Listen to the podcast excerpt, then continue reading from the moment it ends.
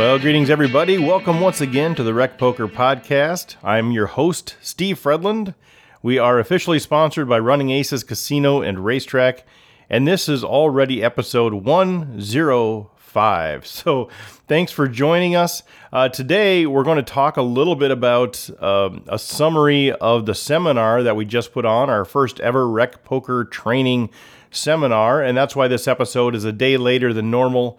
Uh, I wanted to go through the seminar and actually uh, give you some highlights from that for those of you who missed it, and maybe a little summary for those of you who were there as well. Uh, fantastic first seminar. I had about 25 people in attendance and just some great discussion. So it's really about the perfect size and some great stuff that came out of that. So I'm excited to share that.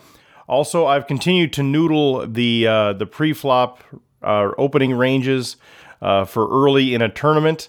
I think uh, a, a, lot of good feedback from the last few sessions, but also some people saying, I thought you were trying to make it easier and you made it harder. So as I've been playing with this um, this approach, I've been utilizing it in tournaments and trying to say, how can I simplify this even further? And so I think today uh, I've actually done it. I've certainly simplified it. Uh, the question is, is it as robust? Is it as um, as usable and as as theoretically uh, appropriate? But I think it's it's a much easier approach that then can be built on. So I'm going to quickly touch on that at the end of this episode as well. So hopefully you'll enjoy that. Uh, so let's get right into it. Uh, first of all, the seminar, again, a great time. Thanks for those of you who turned out. Uh, when you do something for the first time, and I've had many things that I've launched over the years from nonprofit humanitarian efforts uh, to non other nonprofit organizations to seminars to anything else, you never know how many people are going to show up. And so I felt really encouraged and supported. It was around 20, 25 people or so that, that totally showed up uh, Andy Kaplan, Brad Olson, Chris Gorton, Chris Nelson, Dave Barker, Derek Smith, Jack Burke, Jack LaRoe, Jason Zilmer, Jennifer Nelson, Jill Burke, John Somsky, Julie Porter, Chris Hall, Matt Hamilton, Rob Washam, Stacy Nelson, Taylor Moss, Vicky Zell. Thank you all so much. If I missed anybody, I am super sorry. But uh, fantastic, great time. Thank you so much. Uh, key takeaways from the seminar for those of you who missed it. Uh, the, the seminar was primarily grounded in a video from the Solve for Why Academy. It was Matt Hunt was the instructor for the video, and he called it Anatomy of an MTT. And he really stepped back and took a high level look at what's going on at the different phases of a tournament and how should we be thinking about tournament in its different phases about uh, which elements we give more weight to. And that was kind of the overall approach. And so, obviously, in this uh, this episode, I can't give you everything. Uh, but I want to give you a high level view because it was just such good stuff. Um, the first thing Matt really talked about was the three strategic incentives that are involved in playing a tournament. Now, obviously, you have chip expected value, those sorts of decisions. He, he kind of took that out of the equation, recognizing that's always part of the decision is what's our chip EV. But there's also three strategic incentives that you need to adjust how much weight you give to those regardless, uh, uh, depending on where you are in the tournament. And this is really what separates tournament poker from cash uh, playing cash. Uh, because you actually have to think about where you are in the tournament and it should adjust your decisions. So, the three strategic incentives um, are the volatility incentive, which means at different phases of the tournament, you should be more or less incented to add volatility to your play. There are some parts of the tournament where volatility is welcomed and even encouraged, and there's other parts where volatility is discouraged or is actually a, a bad strategic thing to introduce. So we talked about that. ICM is another strategy and incentive that you need to consider that adjusts over the time, over different phases of the tournament, and also the consideration for your future skill edge. Uh, thinking about uh, what is your skill edge uh, for the rest of the tournament, how likely is your uh, your skill edge uh, going to contribute to uh, your success in the rest of the tournament? And that should be considered uh, with with high regard in some phases of the tournament and other parts of the tournament. That's not really a factor. So we talked about those are the three things: the volatility, ICM, and future skill edge incentive. And then Matt broke down the tournament into uh, what he called six different phases. And he looked at what is our primary goal in each of those six phases. And then based on that goal, we talked about well, how do these three strategic initiatives fit in to each of those phases, into each of those goals, and how should it impact our decisions? So, the six phases of a tournament he called uh, the preservation phase. This is phase one. And the goal here is really just chip up with minimal risk. The second phase is expansion. And here the goal is to try to build a stack so that we are able to then put pressure on the bubble when the bubble comes. The third phase is the bubble. And here our, our goal really depends on our stack size and our position. Uh, so in some cases, we're, we're for a super short stack. Um, we we we have one sort of approach. If we're a big stack, we have another sort of approach.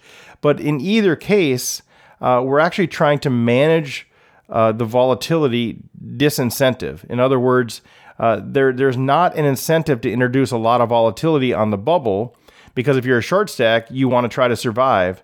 Uh, but you can leverage that as the big stack, knowing that people just want to survive, knowing that the medium stacks don't want to put their cash at risk, and so you can play more aggressively. But either way, the goal is to uh, look at how is the volatility disincentive impacting everybody, and then taking the appropriate strategy and exploiting uh, where it makes sense.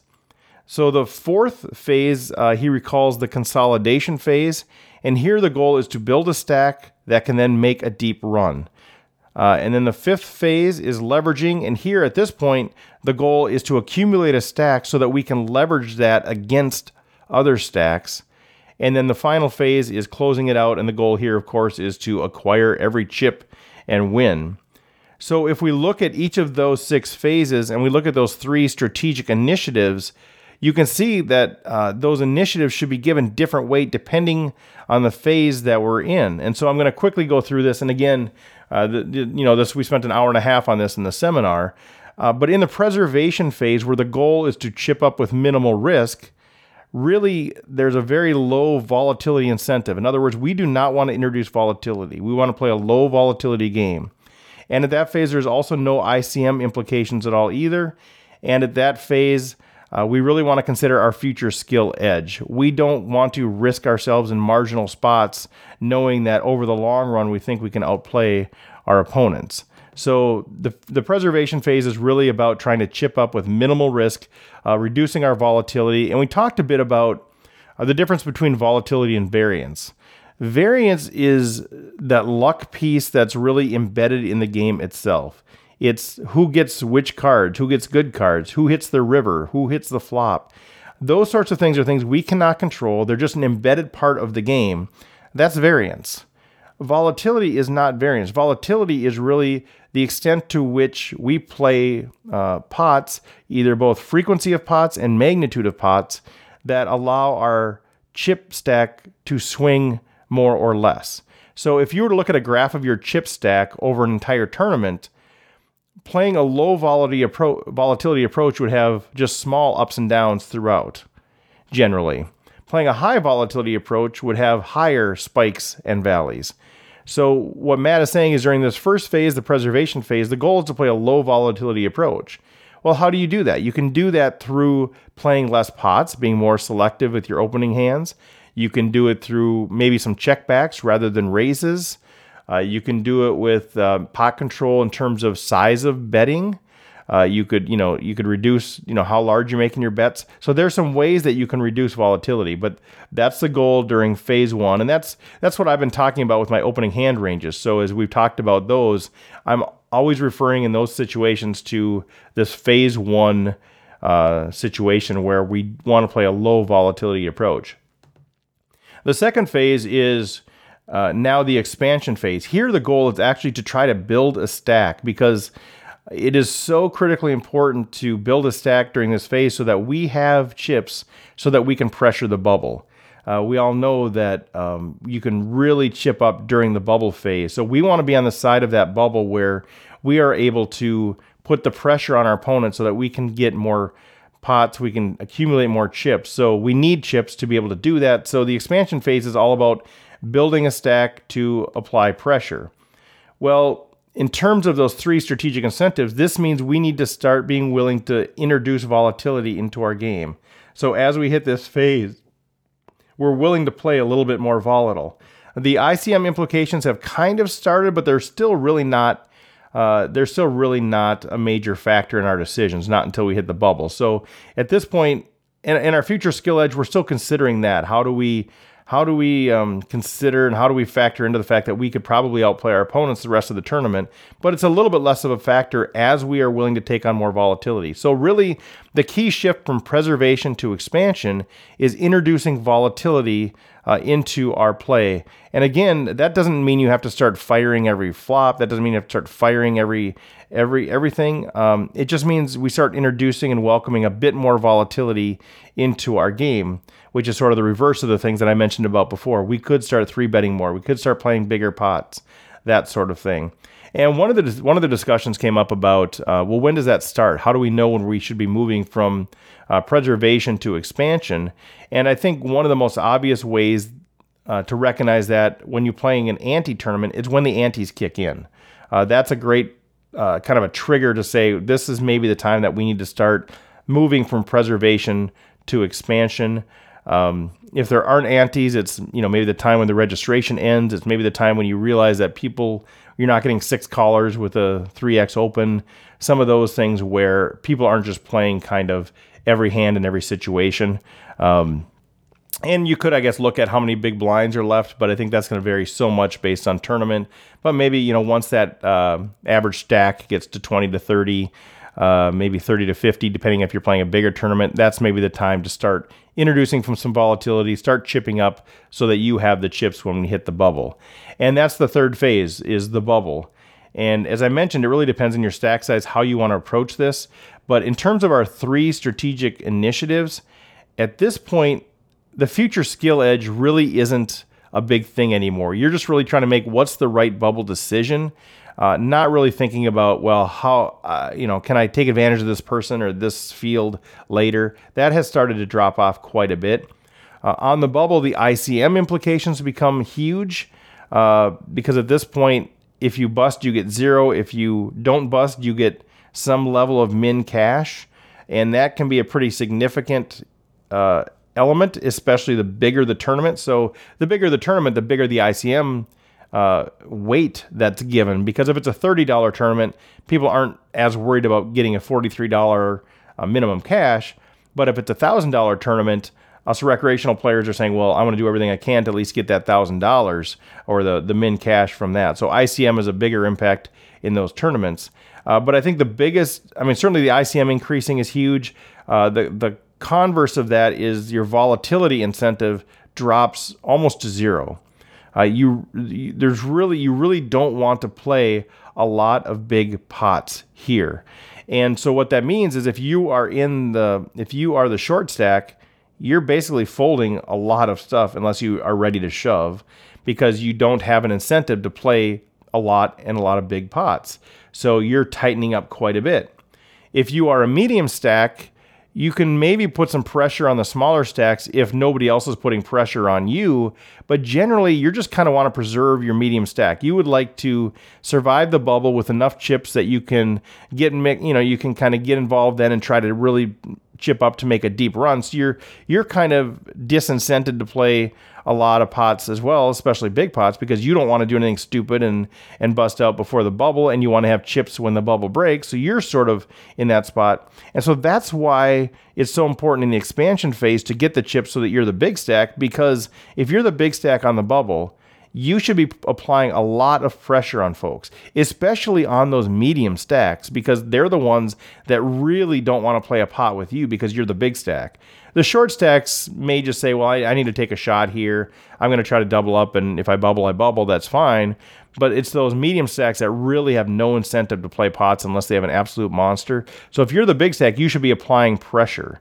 Uh, and you can only be the big stack if you're building up during the expansion phase. So in all cases, there's a disincentive to play uh, pots and play big pots. But if you're the big stack, you should be leveraging that. If you're not leveraging that as a big stack, you are um, you are missing a huge huge opportunity. And if you're a medium stack and there's a big stack at your table that's not leveraging it, you should take on that role. You should test the waters. You should try to become that person because if it works, if if everybody else is just tightening up you have an opportunity to steal so many pots. And I know I mentioned this before. I went from like 150,000 to 250,000 uh, in chips on the bubble of a tournament simply by stealing blinds and antes when everybody else uh, just wanted to to survive to the bubble. And and I shared this story as well. Um, at one point, I was doing this and I was stealing a, a ton of pots. And then the short stack at the table had like three big blinds, and they shoved uh, their three big blinds, and I was in the big blind with a monster stack, and I folded. And people couldn't believe it. They thought there was collusion. They thought it was a horrible play. Uh, at the time, I didn't justify my play to anybody at the table. I didn't feel like I needed to do that. But the reason I did that is because I would rather sacrifice that pot and continue to be able to punish the bubble than to knock that person out. If I knock that person out, my reign of terror is over. Um, I can no longer steal stuff. Now I'm going to have all these 20 and 30 big blind stacks, mixing it up, getting it in, and I just have to kind of shut it down uh, there. So uh, the last thing I wanted was for the bubble to break. So I actually folded and then was able to continue for about another orbit, um, taking three or four more pots. Um, and and adding another 50,000, 60,000 chips to my stack. So uh, so that's sort of the advantage, and so you just have to kind of know how you can leverage that. But that's that's the phase of the bubble, and so that's where uh, how you play and how you um, how you factor in these strategic incentives uh, varies greatly depending on the size of your stack. Okay, so now the bubble breaks. And we all know playing tournament poker, what happens then, sort of the chaos reigns, everything just kind of happens, everybody's getting their chips in. Uh, well, Matt Hunt calls that the consolidation phase. And our goal here is really to try to build a stack that can make a deep run.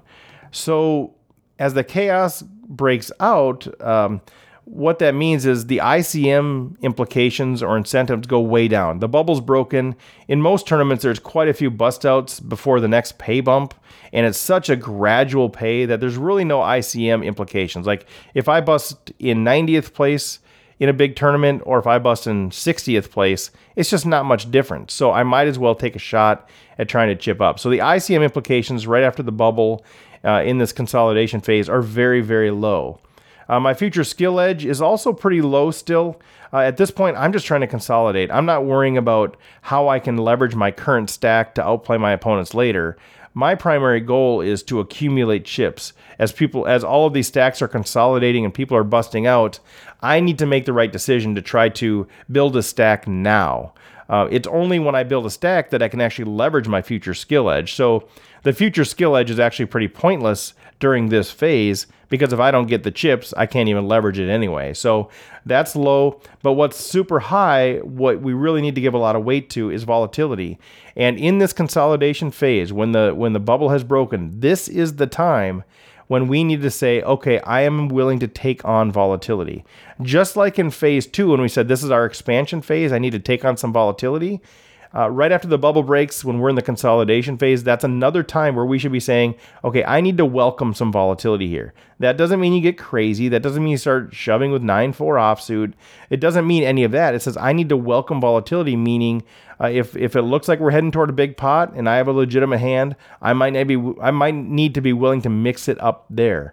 Or I might need to be willing to three bet a little more often, or four bet, or check raise, or some of those other places that we can add volatility because this is the time we need to build a stack. If we really want to make a deep run, we can't let the bubble break and then just sit there while everybody else is consolidating stacks and we're just sitting there with our 30 big blinds, which eventually becomes 20 big blinds, which eventually becomes 15 big blinds. And then everybody else who we had out chipped has either busted or consolidated. And now when you look at who's left, um, depending on who's left, let's say there's 20 people left in the tournament, we have the shortest stack we didn't do anything wrong. We didn't, you know, we didn't make any big mistakes. But what we did is we didn't allow ourselves to get involved with the volatility, and now we're the short stack with 20 left. And of course, the magic can happen and we can double up and that sort of thing, but we have not positioned ourselves well to make a deep run in the tournament. So, phase four, the consolidation phase, uh, we need to start welcoming volatility back at that point. Okay. So you can see how tournaments are very different. If you think just about volatility, preservation phase, super low incentive to play volatile a volatile style. Phase two, when we're expanding, high incentive to play volatility. Phase three, the bubble, low incentive for volatility. Phase four, high incentive for volatility. You kind of see this, uh, how, how important it is to really consider where you are in the tournament to, to dictate uh, the decisions that you make at the table. So that's phase four, uh, consolidation. And now we're starting to get pretty deep. Uh, and now uh, the reason we want to take advantage of the consolidation phase is that so we have chips, so we have we can leverage that stack against our opponent and that is phase five of the tournament Matt Hunt calls leveraging. The goal here is to accumulate a stack that can leverage it so that we can leverage it against other stacks. So, you know, the consolidation phase has sort of ended, the chaos has ended, uh, the welcoming of volatility has ended. We're going to start reducing that volatility incentive. We still have to welcome some, but we are going to reduce that uh, the the incentive to play volatile volatile pots and a volatile style reduces as we get deeper into this fifth phase of the tournament. Uh, but what's increasing now is ICM. Now we're starting to get to a point where uh, the pay jumps matter. And also, our future skill edge is going to matter as we get deeper and deeper because um, now we know our opponents well. We've been playing with them for a long time. Eventually, it'll be the final table. We'll know exactly who our opponents are, and we can we know uh, if we are going to have a skill edge and we know if we're going to be able to leverage that skill edge. So as we start to hit this leveraging stack, we do want to still take on some volatility, but there's less incentive to actually look for that. Um, but we're leveraging, we're, we're trying to build that big stack. We're trying to chip up. Uh, and then we're going to start using that leverage against our opponents. And same sort of thing that we had in the bubble uh, short stacks don't want to bust, but they're willing to put their their chips in a little bit more liberally. If they know they're the short stack, they know they're going to have to double up to make a run. Um, so you have to be careful with them. But those middle stacks uh, are the ones that are that we can apply pressure to. Again, if we are that middle stack, those big stacks are going to be applying pressure to us, and it puts us in a tough spot. We want to be able to. Uh, the ICM implications are growing, so we don't want to bust before those short stacks but we don't want to sit there and be beaten on and continue to dwindle down. So it puts us in a tough spot when we are those middle stacks. And that's why it's so critical uh, in that consolidation phase to get chips so that we can be the one to apply pressure. We're not the ones that are sitting there just being pressured. So um, that's that's the the uh, impetus for building a stack. But in that leveraging phase, that's what's going on. A lot of leveraging, at least what should be happening. The big stack should be leveraging their stack against the middle stacks. And then finally, the final phase is closing it out, and the goal here is to acquire every chips, every chip. And we talk quite a bit about what that looks like um, with that, and there's a lot of nuances there between playing eight-handed, nine-handed, five-handed, four-handed, heads up, all of those things. But uh, at the end of the day, there's a certain level of volatility that we need to accept uh, as we get shorter and shorter uh, in there as we get, you know, six handed, five handed, four handed, three handed, but also the ICM implications are increasing as well. Uh, and so there's an interesting dynamic. One of the things to think about is these three strategic initiatives are not, are sometimes in com- competition with each other. I mean, sometimes there is a, there's a high regard that we should be giving ICM. In other words, we should be, you know, thinking about the next pay pay jumps and giving that a high amount of weight. Yet we're also in a phase where we should be welcoming volatility. Well, those are competing interests. So we have to consider how much weight do we give each of those when we have a decision with, you know, with a big draw for all of our chips. Uh, and I think that's just part of poker. And it's consistent with every other decision that I think we make. Uh, we've talked about in the podcast where uh, often there, there's all these considerations that we should be uh, taking under advisement when we're making decisions, uh, and sometimes they're in conflict with each other. There are situations that we're in where, boy, there's a there's a high incentive to re-raise somebody because they're a very loose opener, and we should probably be re-raising them. But there's also, uh, you know, a high incentive to fold because of the situation in the tournament or our chip stack or whatever. So you have to sort of um, manage those things when there's multiple factors that seem to be conflicting. Uh, it's pretty rare when you have a decision that's 100% obvious. Uh, you have to kind of weigh all of that out. So, that summary was a little bit longer than I wanted it to be. I didn't realize how many words I'd have to put behind that, but uh, it was a fantastic uh, video. Uh, and I will be doing uh, more seminars And I think one of the things I'd really love to do is do these private seminars, to do this exact same seminar, but for your group, uh, whether you have a home game, uh, if you're in some geographic area and you can think you can gather, you know, 10, 20 people together to, to do this, I'm willing to travel and put on this seminar. I can't just provide you the content because it's premium content for Solve for Why, but we do have authority to be able to show this to these groups. Uh, and so I'm happy to travel to do that. Um, so feel free to reach out to me if that's something you want to do. Uh, we can do just this video and have some conversation, or we can do some other things as well.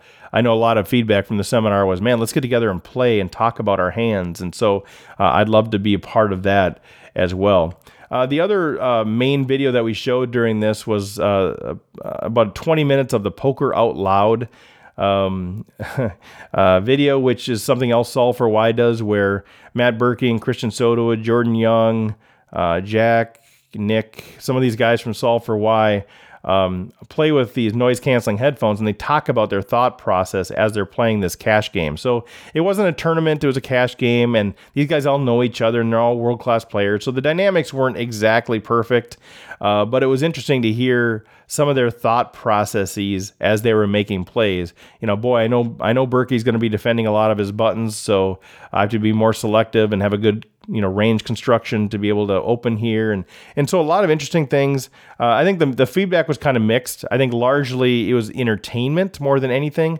but there were some really good i thought thought processes these guys were following that were actually pretty insightful especially around thinking ahead. Um, you know people are especially this this jack one of the players he would talk about well if i do this then I have to be prepared to do this on the turn in the river, or I want to make this a two street game. I'm going to check back here and just turn this into a bluff catcher. Some of those sorts of things, uh, because he knows, you know, his opponent was going to be, you know, check raising a lot in this spot, and he doesn't want to be put in that situation. So some really good stuff there. I thought it was fascinating, um, but kind of mixed feedback. So we'll see how that how we use that in seminars going forward. Uh, people either loved it or they were kind of like, yeah, it was good, but it didn't add a ton of value. Uh, but to me, it was, it was it was pretty impressive, super intriguing, and if nothing else, kind of fascinating there. Uh, and then the only other part of the seminar I wanted to bring up was uh, in the first session, we actually had some time to talk a little bit about uh, three betting, and we talked quite a bit about the pros and cons of three betting. Uh, and it was a pretty fascinating conversation. I thought super helpful. Uh, one of the things that, that kind of summarized the discussion was uh, Alex Assassinato Fitzgerald had put together some some things that we looked at. And basically, his his conclusion after all of his analysis is you should be three betting a lot when people aren't four betting you. Uh, that was his final conclusion that there's so much fold equity, so much value, there's so many positives that come from three betting. If you're not going to be getting four bet, um, it's a very high value sort of play. Now, of course, you have to factor into the tournaments we play and how much it costs to three bet as a percentage of your stack and all those things. Uh, but it was a pretty good uh, discussion. So, uh, with that, that's kind of the end of the the summary of the seminar piece. Um, I am going to talk a little bit about those pre-flop ranges still, but again, if this is something you're interested in, uh, I think there's really good feedback in general from the seminar, so I'm going to be doing some more of these. But I, would love your feedback on uh, what you'd want to see and, and t- dates, times, cost, all of those things. That's all super helpful. Uh, I want to thank all the all the people that showed up. A lot of people showed up in Rec Poker sweatshirts and hats and patches and uh, I, I, remember seeing at least you know Jack Larue, Matt Hamilton, Taylor Moss, Stacy Nelson, Brad Olson, Rob Washam, and there's probably others that I missed that had those things on. I should have taken a note. But thanks to all of you for kind of repping it. But also, we continue to see more and more people wearing the patches, the sweatshirts, the hats uh, in the casino. I mean, Brian Soja, I saw him the other day. Stacy Nelson and I were both wearing patches when we got through one of the qualifiers. Steve Olson, uh, Jerry Kniff is out. I don't know where he is, Choctaw or something. He's wearing the patch. Uh, um, I know Darren Peasley had it on again. Chad McVean. Uh, thanks to all you guys. It's fun to see all you guys repping repping the brand, and I appreciate that. It's very humbling, and I and I don't take for granted the trust uh, that you put in me and the brand uh, to be able to uh, wear that uh, with confidence. So thanks for that. Um, all right. Uh, I'm saying a lot of words, but this is what I do, I guess. You guys gave me permission to talk, so I'm going to talk. Uh, as an introvert, I need permission to talk, and I guess you have no option but to listen or to shut me off. So I'll keep talking, but I do want to chat a little bit about uh, the pre-flop ranges that I've been working on over the past several weeks. Uh, it's been so good, and, and thanks to all of you for the feedback. It's just been super helpful. I love where this has gone. Uh, I've had a lot of success at the casino that's really continued. I ended up going three for three in qualifiers, and I do credit in large part uh, how this pre-flop hand ranging has helped me become more selective um, in this, especially in that phase one piece, and then I just kind of opened up and changed my approach a little bit uh, as we get into the the expansion phase. But um, this has been super helpful to me, and and I think I've made it more complicated, but I, I still love the approach, and I'm still using it in general. But the way I've now I, I'm rethinking about this quite a bit in terms of okay, how do we how do we make this applicable in a regular tournament with especially in those situations where I'm playing daily tournaments and people are talking to me all the time and I love talking to people. So I don't have the ability to focus as much as I could or should on that. Uh, but even for home games, how can I incorporate this in a way that isn't going to take a lot of mental energy, is going to allow me to be social, uh, yet still apply it? And so, what I've come up with is this incredibly simplified approach. At least I think it's simplified. Forgive me, I'm a math guy, so you never know.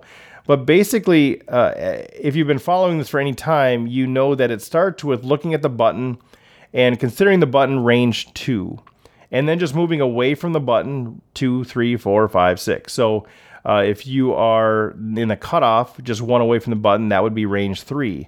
And then keep going. So just start with that two, three, four, five, six, whatever that is. That's your base range. Now you just know if I'm in range four, uh, and and if it folds around to me, I'm going to raise. That's it. If it folds around to me, I'm going to raise all of my range four. If there are limps in front of me, I'm still going to play that entire range four, but I'm going to polarize it. And I've got, you know, all the math that I did before, all the codes and stuff before was all around delineating how to polarize that range. I think uh, the most simplistic way that you can think about this is just saying, I'm going to still play that entire range four, but I'm going to polarize it. And in my mind, that just means if I've got a range four hand that I think kind of sucks, I'm going to raise with it. And if I have a range four hand that is pretty awesome, I'm going to raise with that too. And everything else in the middle where it's not really awesome, but it doesn't really suck, I'm just going to call there. Now, over the time, I would recommend working that out so you kind of balance those pretty close. But in the tournaments we play, I just don't think that's as critical. But I do think it's important to uh, to be able to. So my phone's ringing now. You guys will get to hear that for a few times. But I do think it's important to actually raise with some crappy hands that you're willing to fold. So the idea there is that you raise with the the crappy hands, a part of that range, with the intention of folding to a re-raise and and just being okay with that. So, say if you're in range four, that means that um, you know 10-7 suited is in your in your range. Uh, so I'm just going to raise over limpers there, and if somebody re-raises, I just fold. No big deal, whatever. Um, and if I have pocket kings, I'm going to raise, and if they re-raise, I'm either going to call or I'm going to shove. Um, but it's polarized, and just having that that general construct of saying I'm still going to play this range, but I'm going to polarize my raising range and then just call with everything else. I think it's super helpful and super easy to apply. And then the other action, if there's a raise in front of me, all I'm going to do is I'm going to increase my base range by three ranges and then polarize that if possible. So if I'm in if I'm in base range 4 and somebody raises, I now know okay, I'm in base range 7. So I'm going to need a hand that's at least in range 7. And if it's not, I just fold. And if it is, I'm, I can just decide what I'm going to do there, but I can try to polarize it. If it's a hand that, you know, isn't great, I could say, you know, I am going to three bet here with the intention of folding. If it's a hand that's awesome, I'm going to three bet with the intention of getting it all in. If it's somewhere in the middle, I'm just going to call behind. Uh, and if you think about it, if I'm in range seven, I'm already at a pretty good hand, but that, that could include queen 10 of diamonds well, I might want to re-raise queen 10 of diamonds. I'm going to three bet with queen 10 of diamonds, and if they shove, I just fold. I'm also going to re-raise with uh, pocket aces, and if they shove, obviously I'll get it in. Uh, anything in the middle there, like you know, pocket jacks, that kind of stuff, I might just want to call behind. So that is the end. That's really the the key. That's it. That's the strategy. You still have to know what's in each of those ranges, and I'll kind of come back and summarize that again. But instead of thinking about all these codes and stuff, just think what's my base range? Okay, I'm in base range three. If there's no action to me and my hand is in base range three, I raise. If there's limps in front of me and I'm my hand is in base range three, I'm gonna raise with the awesome hands and I'm gonna raise with the crappy hands that are in that range and just call behind with the rest. If there's a raise in front of me, I'm going to say, well, I'm now in base range six. If my hand is in base range six, I'm going to raise if I don't love it, and I'm going to raise if I absolutely love it, and I'm going to call behind if I don't. That's just this polarizing mentality. And, and the beauty of doing that is then you can get some of those three bets through uh, that, you know, you can pick up pots that you otherwise wouldn't have, but also um, you could get paid then when you have the monster hand because people know that you're willing to do that with less. So that is the general construct of making that decision pre-flop in the preservation phase one of a tournament. Uh, just to recap, well, what hands are in each of those ranges? Well, if you're in base range two, uh, whatever your base range number is, that's the pairs that are in that range. So base range two is pocket twos or better. So if you're on the button, you're in base range two, pocket twos or better are in that base range. So that's true for all of the positions. If you're in base range nine, it's pocket nines are better. Base range seven, it's pocket sevens are better. So that's how the pairs work. Then you increase that rank by three to know which suited cards are in that range. So if you have suited cards, they both have to be at least three higher than the base range number. So if I'm in the hijack, so I'm in position two, three, four, I'm in base range four. So now my, my base range includes pocket fours or better and any two suited cards that are both at least seven. Okay, so 8 7, Ace 7, King 7, 10 7, all of those are in base range 4 if they're suited. If they're not suited, it just goes one higher than that with a minimum that both cards have to be at least 10. So this is the this is the most complicated part, but once you get this part it's super easy. Uh, so let's say I'm in base range three, I'm in the cutoff. Well, my base range is pocket threes or better, any two suited cards, six or better, and any two offsuit cards normally would be seven or better, but remember we have this constraint that they both have to be at least 10. So any unsuited cards, 10 or better.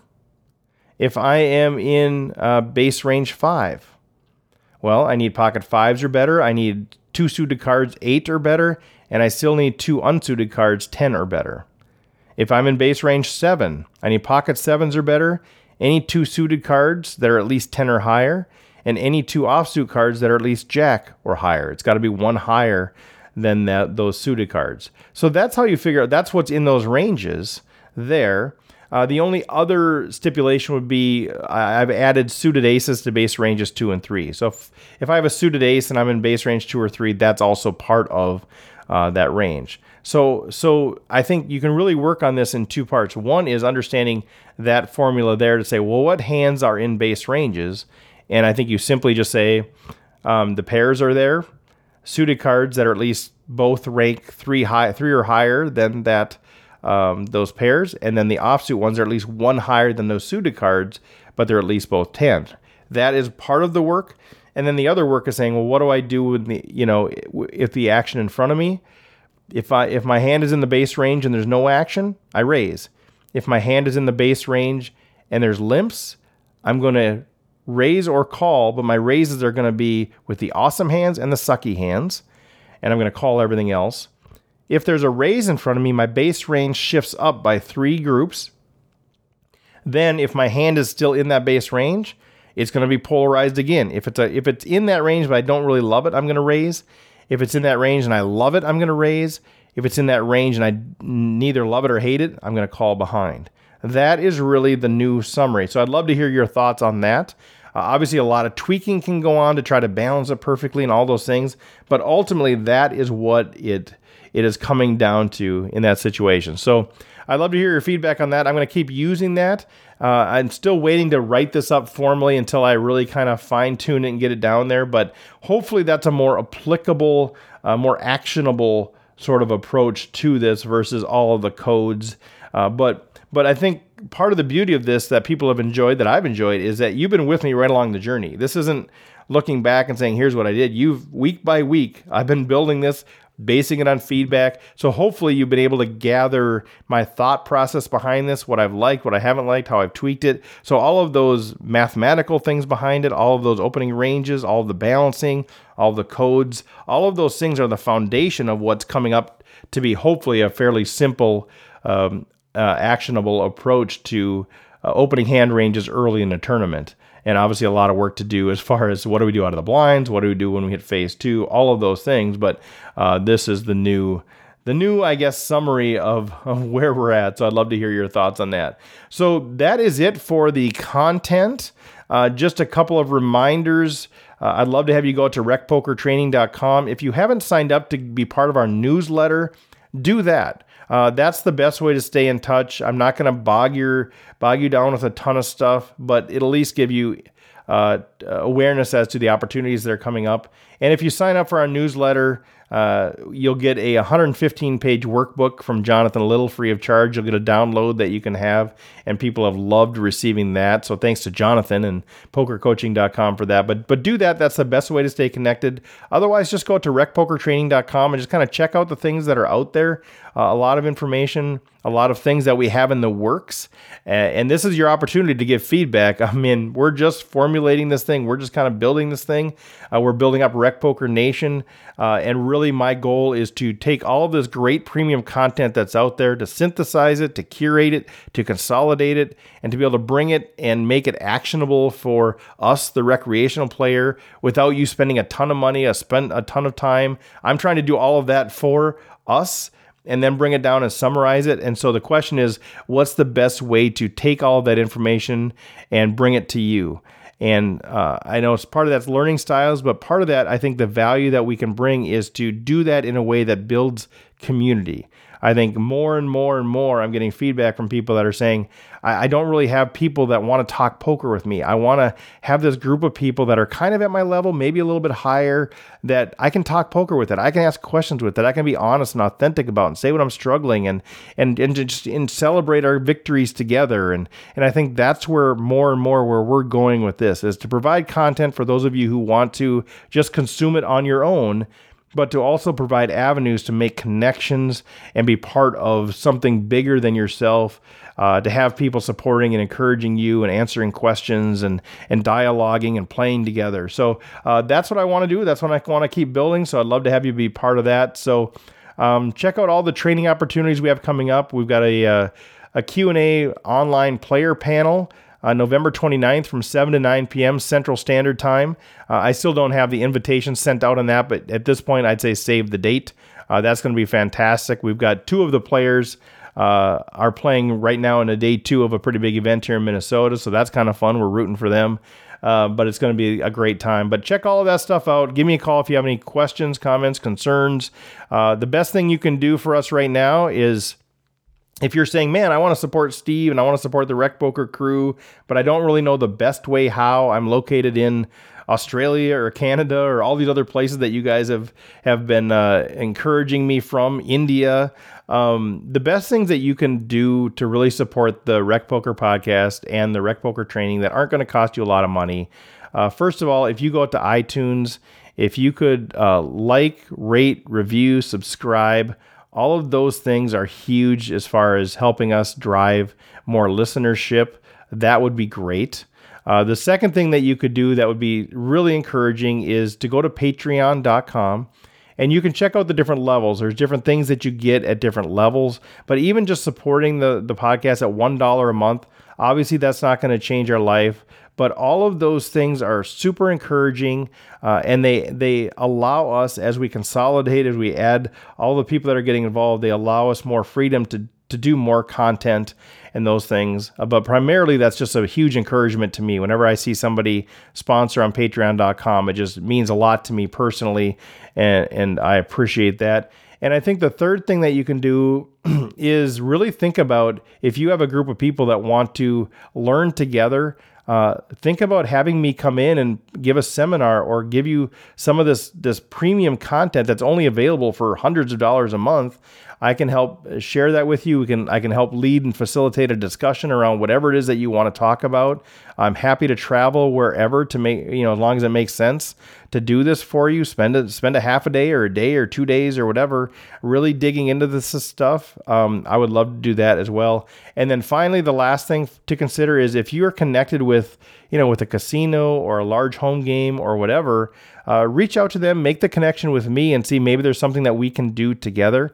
I would love to go to a casino and put on a four hour seminar before a big thing or a two hour seminar or to lead a discussion before a big tournament or a big tournament weekend or something. I think that would be fantastic.